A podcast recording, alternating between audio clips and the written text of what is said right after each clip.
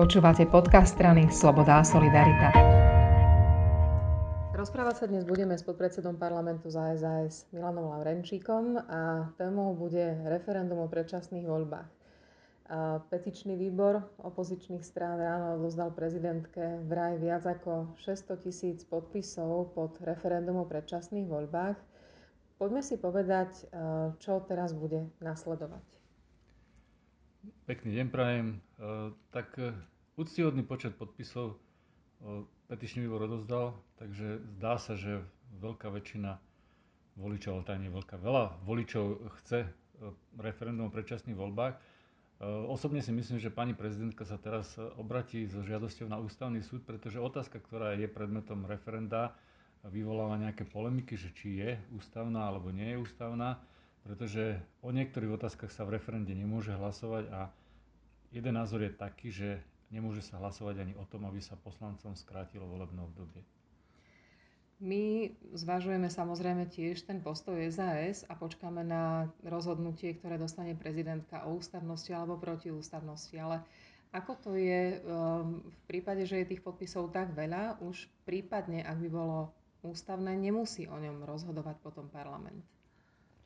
No, keď e, tých podpisov je teda veľa, keď e, ústavný súd rozhodne, keď sa pani prezidentka neobratí, že tá otázka môže byť e, predmetom referenda, tak myslím si, že to referendum bude normálne štandardne vypísané, pretože pani prezidentka si určite ctí ústavu a takisto aj volu voličov, pretože toľko voličov, keď má požiadavku zvolať referendum, tak tam nie je o čom ani debatovať, to je úplne legitimné právo a je to taký veľký, také veľké množstvo voličov, že tam ozaj to referendum musí byť. Otázka je potom, ako to referendum samotne dopadne. Že či teda príde dostatočný počet voličov, aby bolo referendum platné a či z toho dostatočného počtu voličov sa e, vyjadrí za predčasné voľby nadpolovičná väčšina voličov, ktorí sa zúčastnia referenda. Je to tak, že nie je tam tá skratka, že referendum rovná sa hneď úspešné a hneď platné. Koľko musí prísť ľudí, aby bolo vôbec platné a nadpolovičná väčšina znamená, že 50 plus percent ľudí sa musí vyjadriť, že teda naozaj tie predčasné voľby chce. Áno, sú tam dve čísla 50, jedno je, že 50% voličov, všetkých opravných voličov Slovenskej republiky sa musí zúčastniť referenda. Zatiaľ sme mali v histórii len jedno platné referendum, Takže tam je teda otázne, že či tento inštitút zafunguje teraz, že toľko ľudí príde k tým urnám. No a keď príde, tak samozrejme 50% e, ľudí musí súhlasiť s tou otázkou.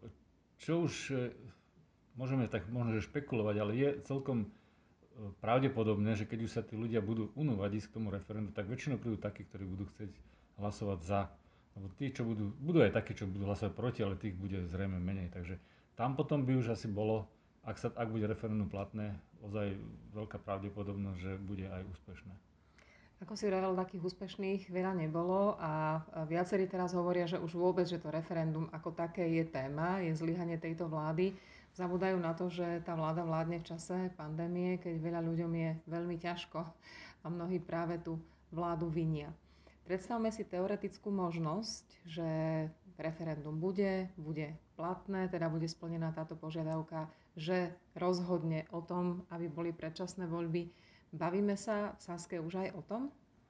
Áno, bavíme sa. Naša ústava, naše, naša legislatíva je nedokonalá v tejto veci, pretože je, tam je napísané, že referendum Národná rada vyhlási ako zákon, ale Národná rada nevie niečo takéto urobiť. Takže tam máme ešte jeden krok, ktorý by mal nastať, že keď teda občania sa rozhodnú a vyjadria svoju vôľu, tak poslanci budú hlasovať e, potom o tej otázke a e, budú musieť poslanci odhlasovať skrátenie si volebného obdobia, pretože to, toto musí byť odhlasované ústavným zákonom.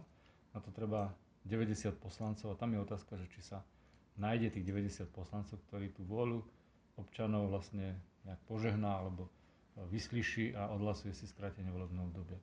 My sa o tom bavíme samozrejme aj v Saske a um, momentálne sme nastavení tak, že pre nás je vôľa voličov ako jednoznačná a naši poslanci uh, hovoria o tom, že v prípade, že to skončí tak, že referendum bude platné, bude úspešné, tak uh, my budeme hlasovať za to, aby sa volebné obdobie skrátilo.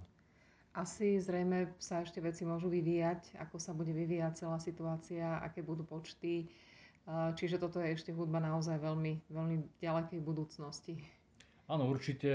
Ja si osobne myslím, že by sme sa mali otázkou referent celkovo zaoberať aj v našej koalícii, pretože bola to jedna z tém.